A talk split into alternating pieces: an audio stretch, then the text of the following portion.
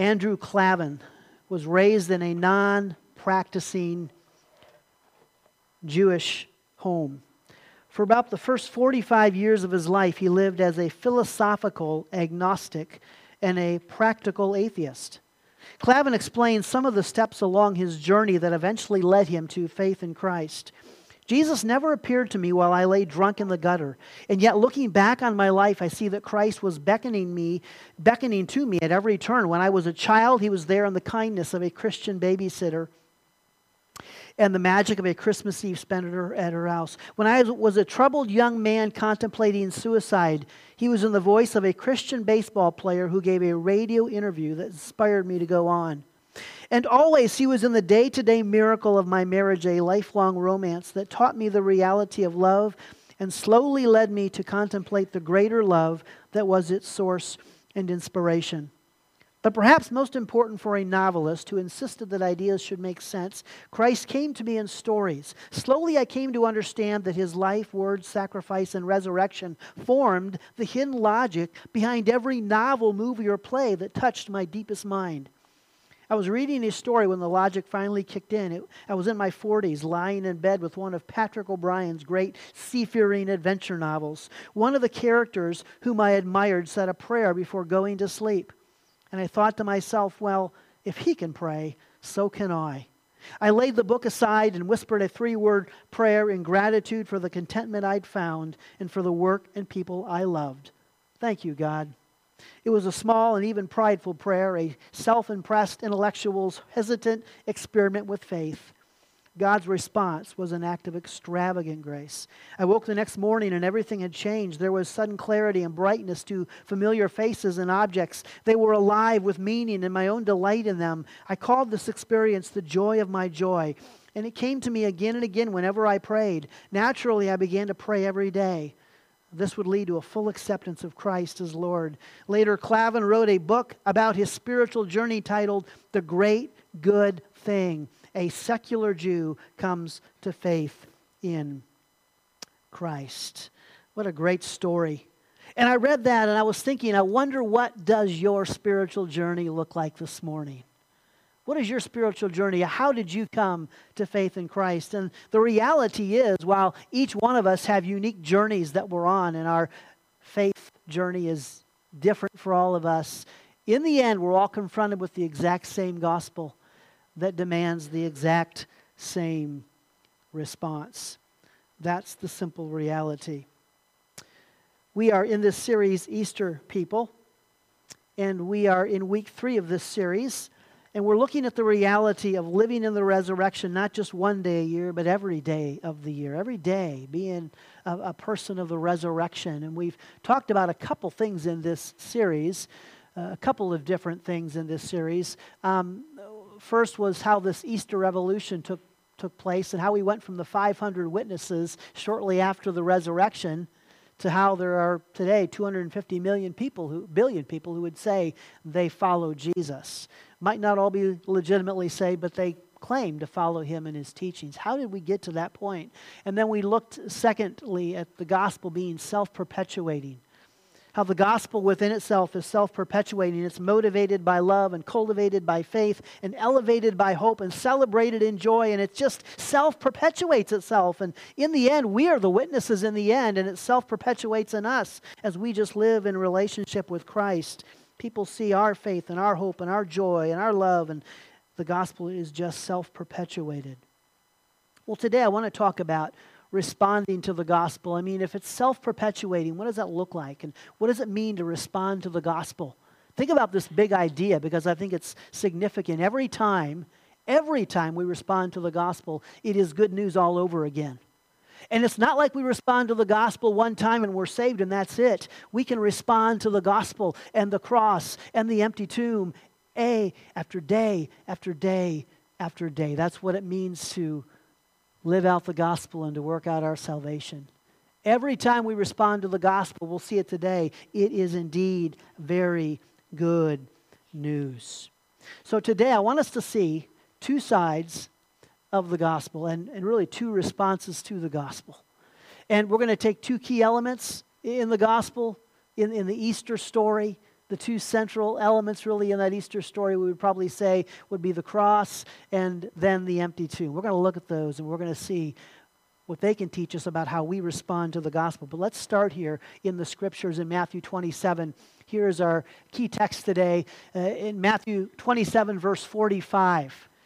And now from the sixth hour there was darkness over all the land until the ninth hour. And about the ninth hour, Jesus cried out with a loud voice, saying, Eli, Eli, Lama Sabachthani. That is, My God, my God, why have you forsaken me? And some of the bystanders hearing it said, This man is calling Elijah. And one of them at once ran and took a sponge, filled it with sour wine, and put it on a reed and gave it to him to drink.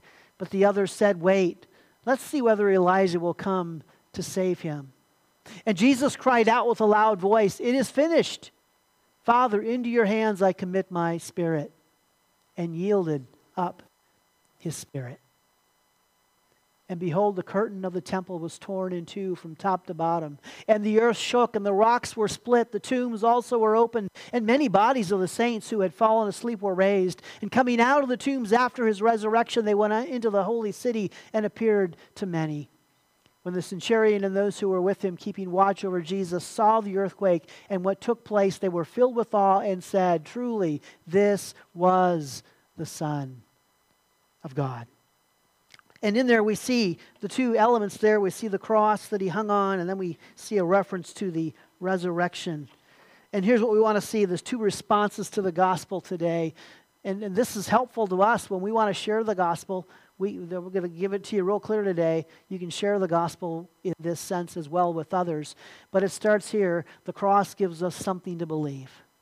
There is something to believe. And we respond to the gospel to the gospel, and we're saved when we respond to the gospel with this sense of belief. There is something to believe. In fact, we can identify four things we need to believe. We need to believe that Jesus is God. Starts right there, believing that Jesus is God. We, we believe the person who died on the cross was indeed God. He was the Son of God, but he was God, one of the, the, the, the triune Father, Son, and Spirit God. This means that um, he was not just a good teacher who was misunderstood.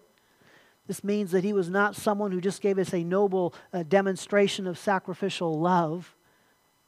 He did that, but more than that, he is God. Maybe you remember the C.S. Lewis uh, illustration, used it before, that Jesus is one of three things, only can only be one of three things. He's either a liar, he's a lunatic, or he really is God. Because Jesus claimed to be God. So if he claimed to be God, if someone today came and, and, and started going through Grand Haven claiming to be God, we would say either he's a flat out liar or he's crazy. We know he can't be God because we know Jesus is God. But that's the reality. Jesus is either a liar or a lunatic, or he really is who he says he was. He is God. Secondly, we have to believe. Oh, actually, I was going to notice in the text there that this centurion, he's standing there watching, one of the Roman guards watching the crucifixion unfold. And at the very end, what does he say? Truly, this was the Son of God. Truly, he realizes in that moment that there was something very special about Jesus Christ. He maybe didn't have all his theology down. He may not have understood exactly what it meant to be the Son of God, but he knew, I think, that they had just killed an innocent man. So we have to believe that Jesus is God. We have to believe that he died for sin. He simply did. The question is simple why did Jesus die on the cross? He died on cross because of our sin problem. It says in the text that there was darkness over all the land.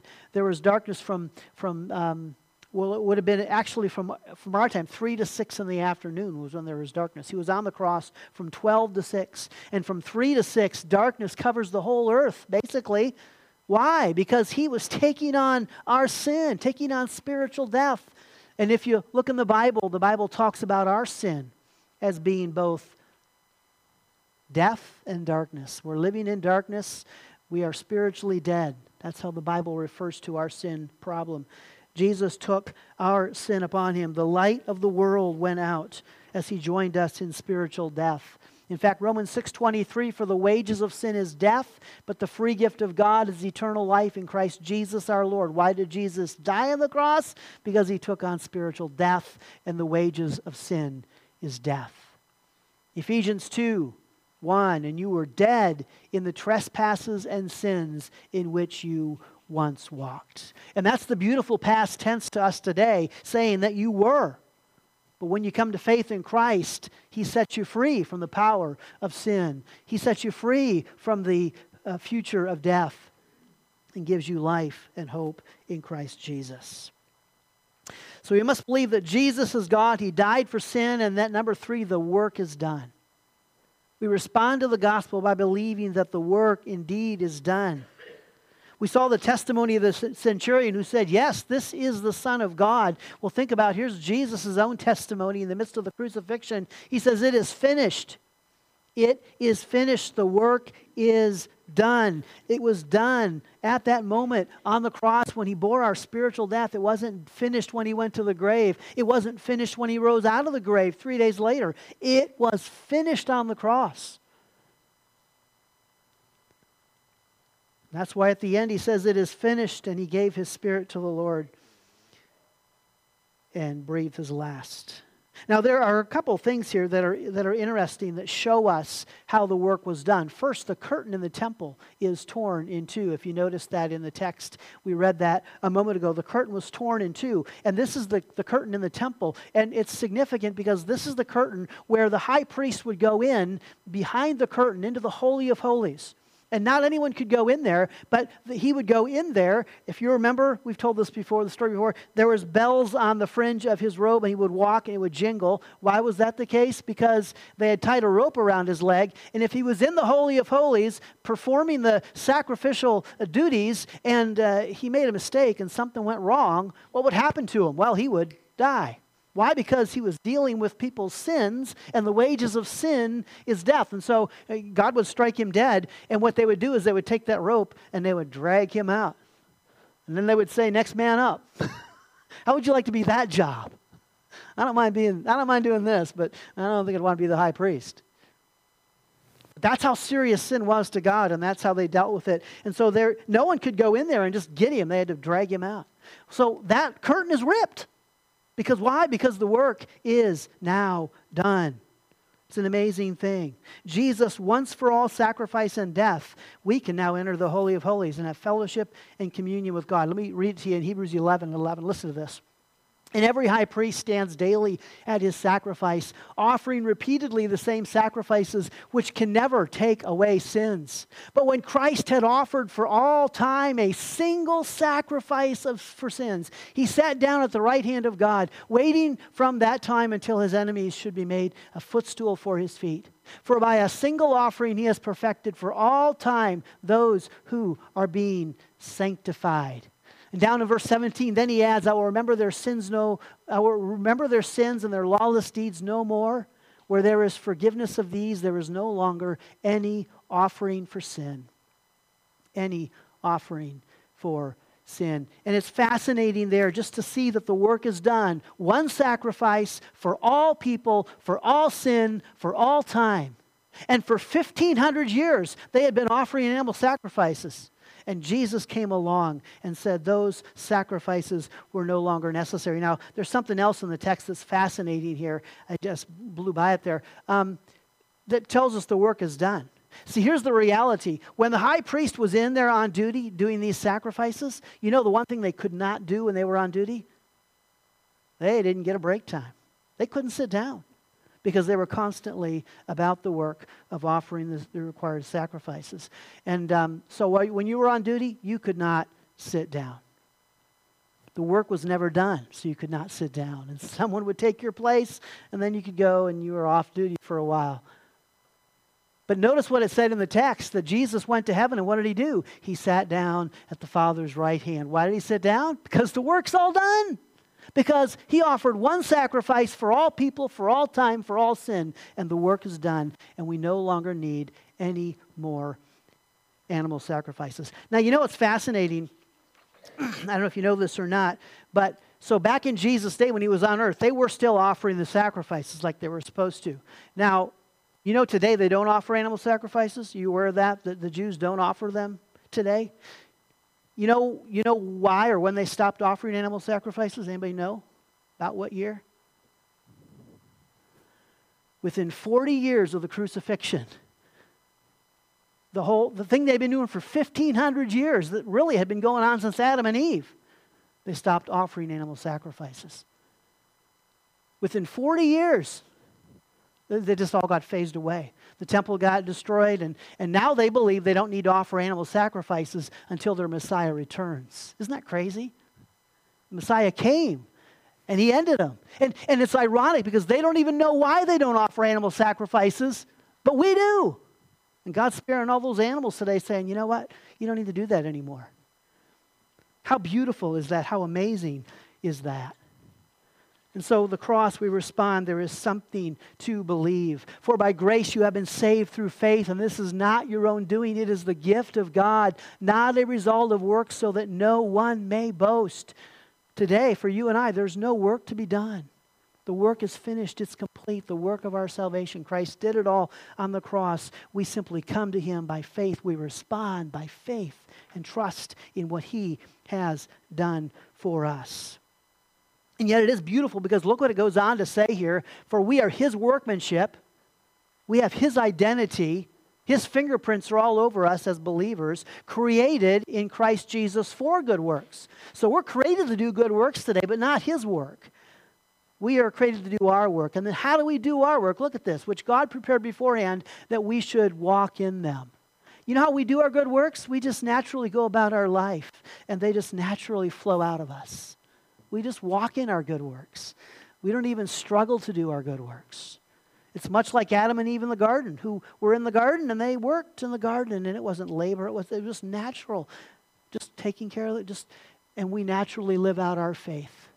Respond to the gospel. We do the good works that God wants us to do, or He does them through us, and we just walk in them. So we need to believe that, that Jesus is God, that He died for sinners, that the work is done, and then believing that this isn't the end. This is not the end. It is not. And there's something fascinating that takes place as Jesus there is hanging on the cross. Jesus says this. Um, he says this. He says, Into your hands I commit my spirit. Even Jesus himself on the cross is saying, Hey, I may be dying, but this isn't the end. He's saying, Father, take my spirit. I got a spirit, I got a soul that will live on for eternity. And that's the message there, even on the cross. This isn't the end. I might be dying physically at this moment, but my Father has my spirit. And I will live on for eternity. The gospel actually points us to resurrection. It tells us that this world is not the end. And there's this other fascinating story, if you remember, when Jesus is hanging on the cross, right? There's a criminal on each side of him. And one criminal is like mocking Jesus and making fun of Jesus. And the other criminal comes along, and it's fascinating. We don't have time to go through it. But you know, the other criminal, here's what he says. The other criminal basically affirms the entire gospel he affirms the entire gospel. He says he, he believes this, this one, this, this sinner that's crucified with Christ. He believes that Jesus is God, that we are sinners, that Jesus was sinless, and that Jesus was dying for us. He believes all, all of that came, to, came to him when he's hanging on the cross. He expresses the gospel. But here's what he says. He, he says, um, did I put the scriptures on the screen? I did not. Remember me when you come into your kingdom. Basically, he's on the cross there and he says, Lord, remember me when you come into your kingdom. And what does Jesus say to the man? He says, Today you will be with me in paradise. Even that criminal affirms this isn't the end. He may be dying physically, but it's not the end. There is eternity on the other side of this world. And our response to the gospel is to believe that, yes, this is not the end. We mentioned that uh, centurion earlier the Roman centurion. Remember what he said? Truly, truly, this was the Son of God. And there's one glaring error in that centurion's statement. Did you catch it? Yeah, truly, this was the Son of God. No, he is the Son of God. He's the great I am. He's the eternal God. He is still alive. Yes, he died physically. Yes, he died for the sins of the world, but it's not the end.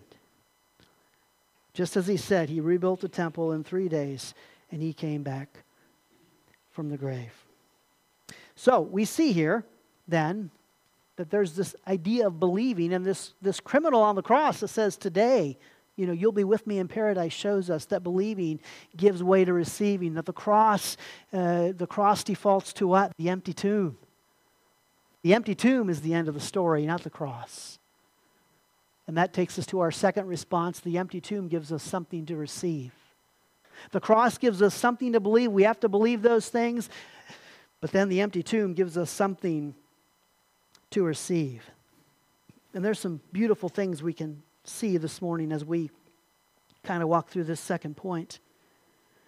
The cross something to believe, the empty tomb, something to receive. Even in the midst of this passage on the crucifixion, Matthew gives a nod to the resurrection. He talks about that, that instance there when there was this earthquake and, and the ground shook and, and the tombs were split. And then it says that when after Jesus was resurrected from the grave, that the tombs were opened and those saints that were dead for how many years came out of the grave and walked around Jerusalem.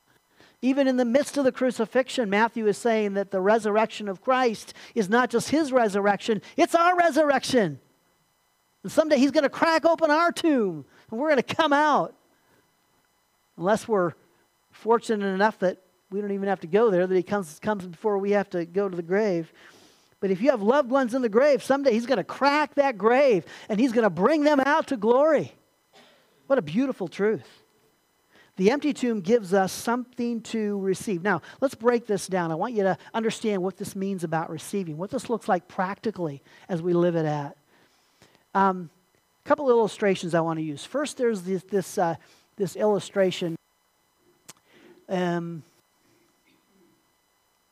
the illustration, number one, it's the folly of separating the law into three parts. So I want you to think about the law a minute, the law versus grace here for a second we go back to the curtain, right, in the temple. And there's this curtain in the temple, and it's ripped into from top to bottom, and it signifies that the law's been done away with. That we're no longer under law, we are now under grace. Now, what does that mean to be, to be under law, or to not be under law, to be under, under grace? One of the ways that people describe it today is like this. They kind of, we kind of divide the law into three parts and I think I've probably done this in the past and just have come to realize the folly of this. But there's the ceremonial law, the 600 plus rules and regulations that they Jews had to follow. They had to do certain things certain ways. Then there's the sacrificial law, all the animals that they sacrificed for thousands upon thousands of years. Um, and then there is the moral law. And what we do is we divide the law into three parts. And the reason why we do this is simple it's because we want to say, well, yeah, we're not under law, the law was taken away at the cross, well, at least two thirds of it were, because we're still under the moral law, right? We're still under the Ten Commandments. That's how we would view that. So I got to thinking about that. Well, is that the best way to view the law? Are we, we could pose it this way, how are we to look at the Ten Commandments today? How, how are we to look at them in the light of grace? If God took the law away, how do we view the Ten Commandments. This is fascinating to think about.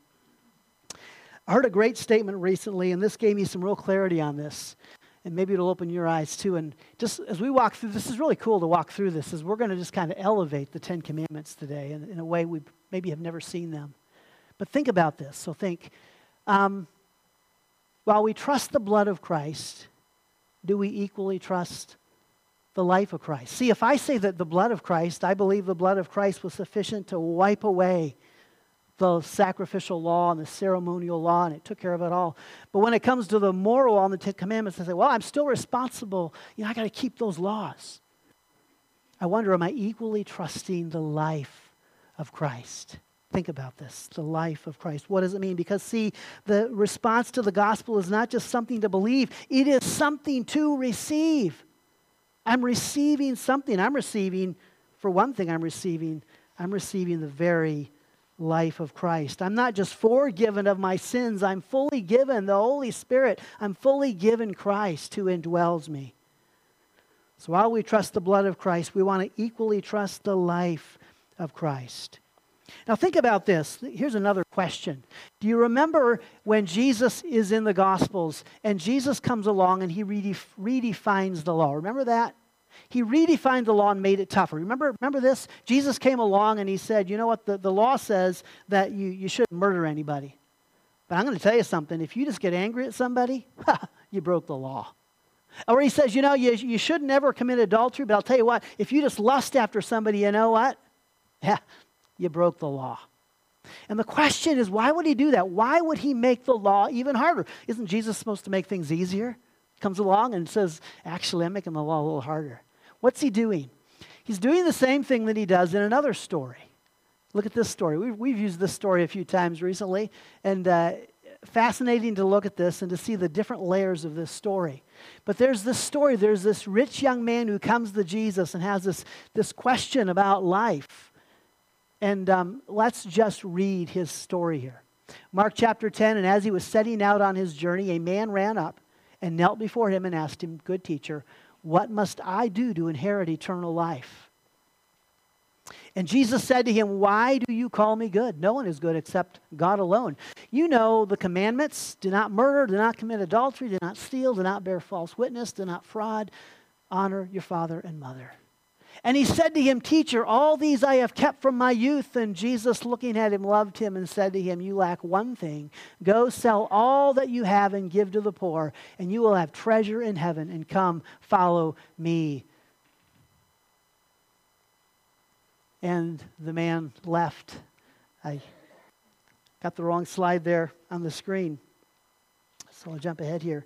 Uh, disheartened by the saying, he went away sorrowful, for he had great possessions. So here's the story of this man who comes to Jesus and, and he's just like, man, something's not right in my life and I'm just missing out on something. And, and, I, and I just, what is it? What do I have to do, Jesus? And Jesus says to him, Well, you know the commandments, just keep the commandment, right? And he said, You know what? I'm doing all that. I got the commandments down. I'm keeping the commandments. What do I have to do? And, and you know what Jesus does that is so shocking here? I don't even know if you knew this. Did you know there was a bonus 11th commandment? Did you know that? It's kind of like, you ever, you ever, see these people and their grade point is like 4.2? And I've often looked at that and I'm like, wait a minute, 4.0 is perfect. How can you have a 4.2? How can you be better than perfect, you know, basically? Course, they've done that extra credit or, or, whatever. And so here comes Jesus to this man, and this man says, I'm doing all the I'm keeping it all. And so what does ba- Jesus basically do? His answer is to give him this bonus 11th commandment. Well, there, there's this commandment you maybe didn't know about. You just got to give away everything you have and come follow me. It's the bonus 11th commandment. And the man goes home feeling really sad. What was Jesus doing in this instance? Same thing when he redefined the law and made the law harder. You know what he's doing? Here's what he's doing his intent was to make the law impossible apart from him. That apart from him, you can't keep the law. Apart from him, it is impossible to keep the law. And you got this rich young man who thinks he's keeping the law pretty good. Jesus kind of opened his eyes and said, no, you're really not. In fact, did you know that the reality is is that mastering parts of the law can lead to another problem? It can lead to what? Pride. I mean, here you got this rich young ruler. He's got all this money. He comes to Jesus. Jesus says, You got to keep the commandments. He's like, Well, I got them down, man. There's 10 of them. I know them all. I'm doing them. I, I'm good to go.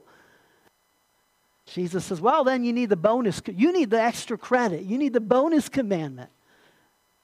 And he walked away sad because, well, man, I can do the other 10, but that one's too hard. That one's too tough. You know, the truth is, let's all be honest in the room. If I said to you, you had to keep the ceremonial law, you'd say, uh, no, no thanks. Please, no thanks. If I said you got to keep the sacrificial law, you'd say, uh, no thanks. If I said, you know what, you got to keep the Ten Commandments, the moral law, you'd say, oh, let me look at it. Oh, I can do that. Tenth, I can do that.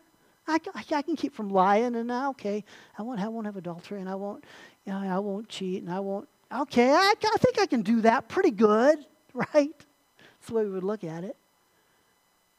Mastering the law can lead to a sense of pride.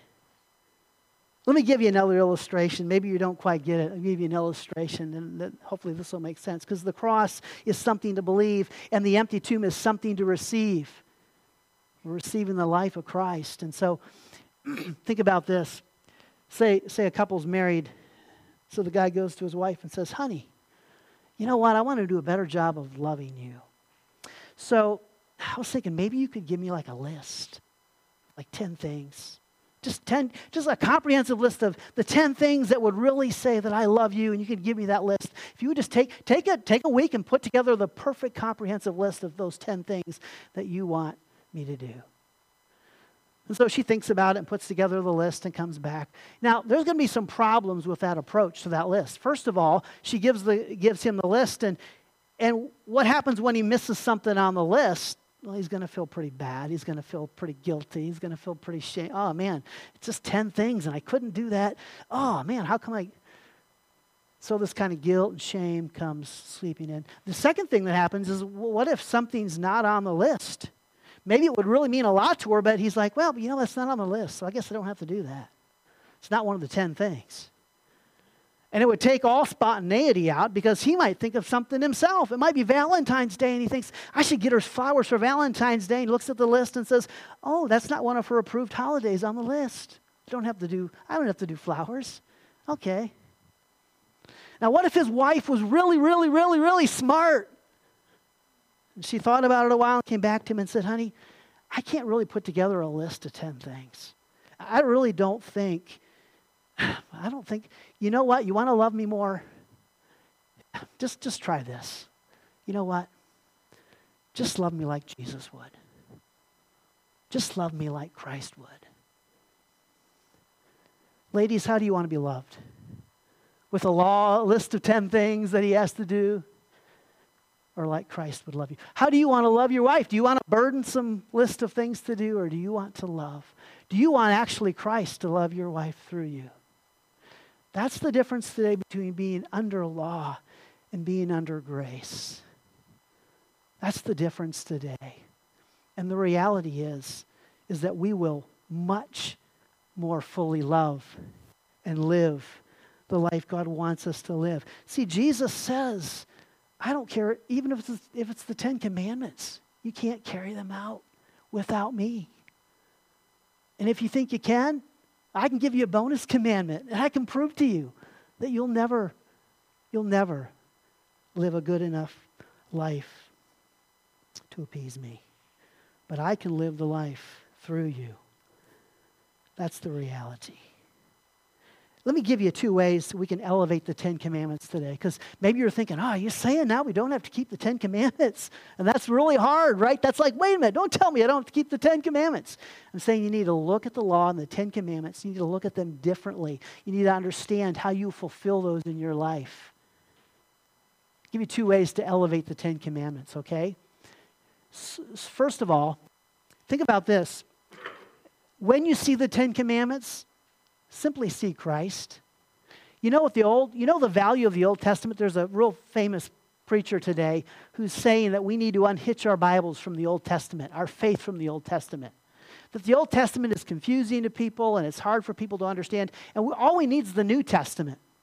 He's a very popular guy. I used to really respect and enjoy him. That's so sad. Because you know what the Old Testament does? The Old Testament repeatedly reinforces the New Testament. The Old Testament repeatedly points us to Christ and reinforces the New Testament. So when you see the Ten Commandments, remember that they point us to Christ. Remember that those Ten Commandments, in, in all reality, actually, every commandment shows us the character of God. You know, Tell the truth because I'm the truth. Don't lie because I'm the truth. Don't kill because I am life. All of those commandments reflect the character of God. So when you see the Ten Commandments, when you see them posted on some wall, when you see them, think about who they point us to the one who wrote them and the one who fulfills them in us Christ. It's not that the Ten Commandments are bad, it's just we need to know how to view them through the spectrum of grace. And then here's the other thing Think about this. The difference, the, the, Old Testament, the difference in the Old Testament between law and grace. Under law, yeah, I had to keep the Ten Commandments. I got up every day and I read them and I made sure, like the rich young ruler, that I was checking them off my list and I was doing what I was supposed to do. That's under grace. Um, okay, got that wrong. Under law, I keep the commands, but under grace, the commands keep me. Under, the, under grace, the commandments actually keep me. What do I mean by that? They keep me. Here's the thing if you read through Paul's letters, Paul reinforces and restates all of the commandments. They're all in there. He tells us exactly what to do. But, but here's the, re- the reality. Think about when we keep the commandments, when we live the commandments out, when Christ lives the commandments out in us. They keep us. Think, think about it like this, okay? Jesus says, Do not lie because I am the truth. And you know what? The truth will set you free. Obey your parents in the Lord. That's the first commandment with promise. And you know it's the promise of long life. Thou shalt not covet. Why? Because contentment brings happiness. Thou shalt not take the name's Lord in vain. Why? Because there's power in the name of Jesus. Thou shalt not kill and hate because why? Because God is a God of love and forgiveness, and anger leads to cancer, the cancer of bitterness that destroys a person from the inside out. All of the commandments as we live them, they keep us, they protect us from all kinds of hardship and all kinds of grief. But the reality is, under grace, I'm not keeping the commandments. The commandments are keeping me. My focus is to what? Live the life of Christ. The gospel is something to believe, and it's something to receive. I'm receiving Christ. And if I receive Christ and I live Christ every day, you know what? The Ten Commandments will be fully expressed in my life, and they will keep me from a world of heartache and a world of grief. That's the reality. How do we see the Ten Commandments today in the age of grace? We need to see them and understand the impact they have on my life as Christ fulfills them within me as Christ fulfills them within me. I heard someone say recently we often fight today for uh, to post the Ten Commandments right, and, and maybe there's a courthouse and they want to take them down, and we rise up and we fight to keep the Ten Commandments, or we fight to keep the cross up. You know what? You know what symbol we never fight to keep up? We need to put one of these symbols in our church somewhere. We need a symbol of the empty tomb to remind us that the, the, the gospel is something, the empty tomb is something to receive. That's the power of my life when I receive Christ and when He begins to live His life through me. Let me take us to one last scripture this morning. And I think this is a pretty powerful scripture. Here's our big idea again. Every time we respond to the gospel, it is good news all over again. Every time I believe what Jesus says about me, every time I believe that the work is done, every time I believe that I'm complete in Christ, every time I believe that I am forgiven and that I am free and that I am family, every time, that's good news. And every time I receive Christ, every time I just let Him live through me, every time, I mean, I, have to rec- I don't receive Him over and over again, but every time I live Him out, every time I acknowledge what I have received and that He is my life, it is good news all over again. Colossians 3 1 If you have then been raised with Christ, seek the things that are above, where Christ is, seated at the right hand of God. Never, never noticed that extra apostrophe in there. But if you're raised with Christ, seek the things that are above, where Christ is. And, and notice, so seek Christ who is above, and, and, notice what he's doing. He's seated at the right hand of God. God is still sitting down today, friends. He's still sitting down because the work is done. He's still sitting down. He's not up there panicking back and forth in heaven. There's no more work to do. He did all the work. We need to rest in his grace. Set your minds on things that are above, not on things that are on the earth. Set your mind on Christ. For you have died, and your life is hidden with Christ in God. When Christ, who is your life, appears, then will you also appear with him in glory. Wow. What, what a beautiful scripture. What a beautiful, what a beautiful, beautiful rea- reality. Let me give you one last thing. So we talk about those commandments again, right? Do I have to keep the Ten Commandments today? Am I under the Ten Commandments today? And that's totally the wrong question. you know what? Christ is my life today. He wrote the commandments, He fulfilled the commandments, and you know what He did? Let me tell you what He did that is so mind boggling. So we said that He goes to this, this, this uh, rich young ruler, right? And, the, and He's kept all the commands. And Jesus says, okay, you know what you need? You need the bonus 11th command. You need to give away everything you have and come follow me. And he couldn't do that. He couldn't do that. You know, there's one person, though, who could do that. You know, there's one person who did that in the Bible? Did you know that? There's one person in the Bible who gave everything away and followed God, and that's Jesus Christ. When he left glory and he came to earth. You want to talk about somebody who can fulfill the law? He gets the extra credit as well. And he will do that in your life. That's my point. He'll do that in your life. He'll help you give everything away and follow God and fulfill the deepest, the deepest, the deepest part of the law. Let's pray. Father God, thank you. Oh, this message was so encouraging to me, just reminding me the power I have, the potential that is in me because I have Christ.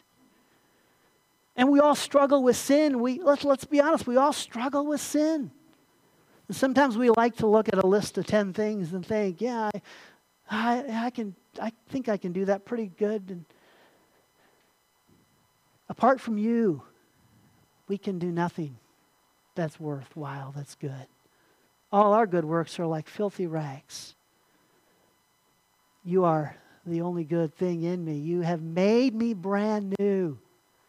You have given me new life. I am a new creation in Christ. My old man is gone. So now I can say, yes, I am perfect, I am beautiful, I am holy. In fact, you know, the Holy of Holies dwells right inside my heart. It doesn't get any better than that. I can't get any closer to, to Christ than that. The Holy of Holies is right in the very center of my being. And you fellowship with me there every single day. Thank you for your grace. Thank you for your love. Thank you for your mercy. Thank you for your hope. And thank you for a gospel that we can believe and a gospel that we can receive. In Jesus' name, amen.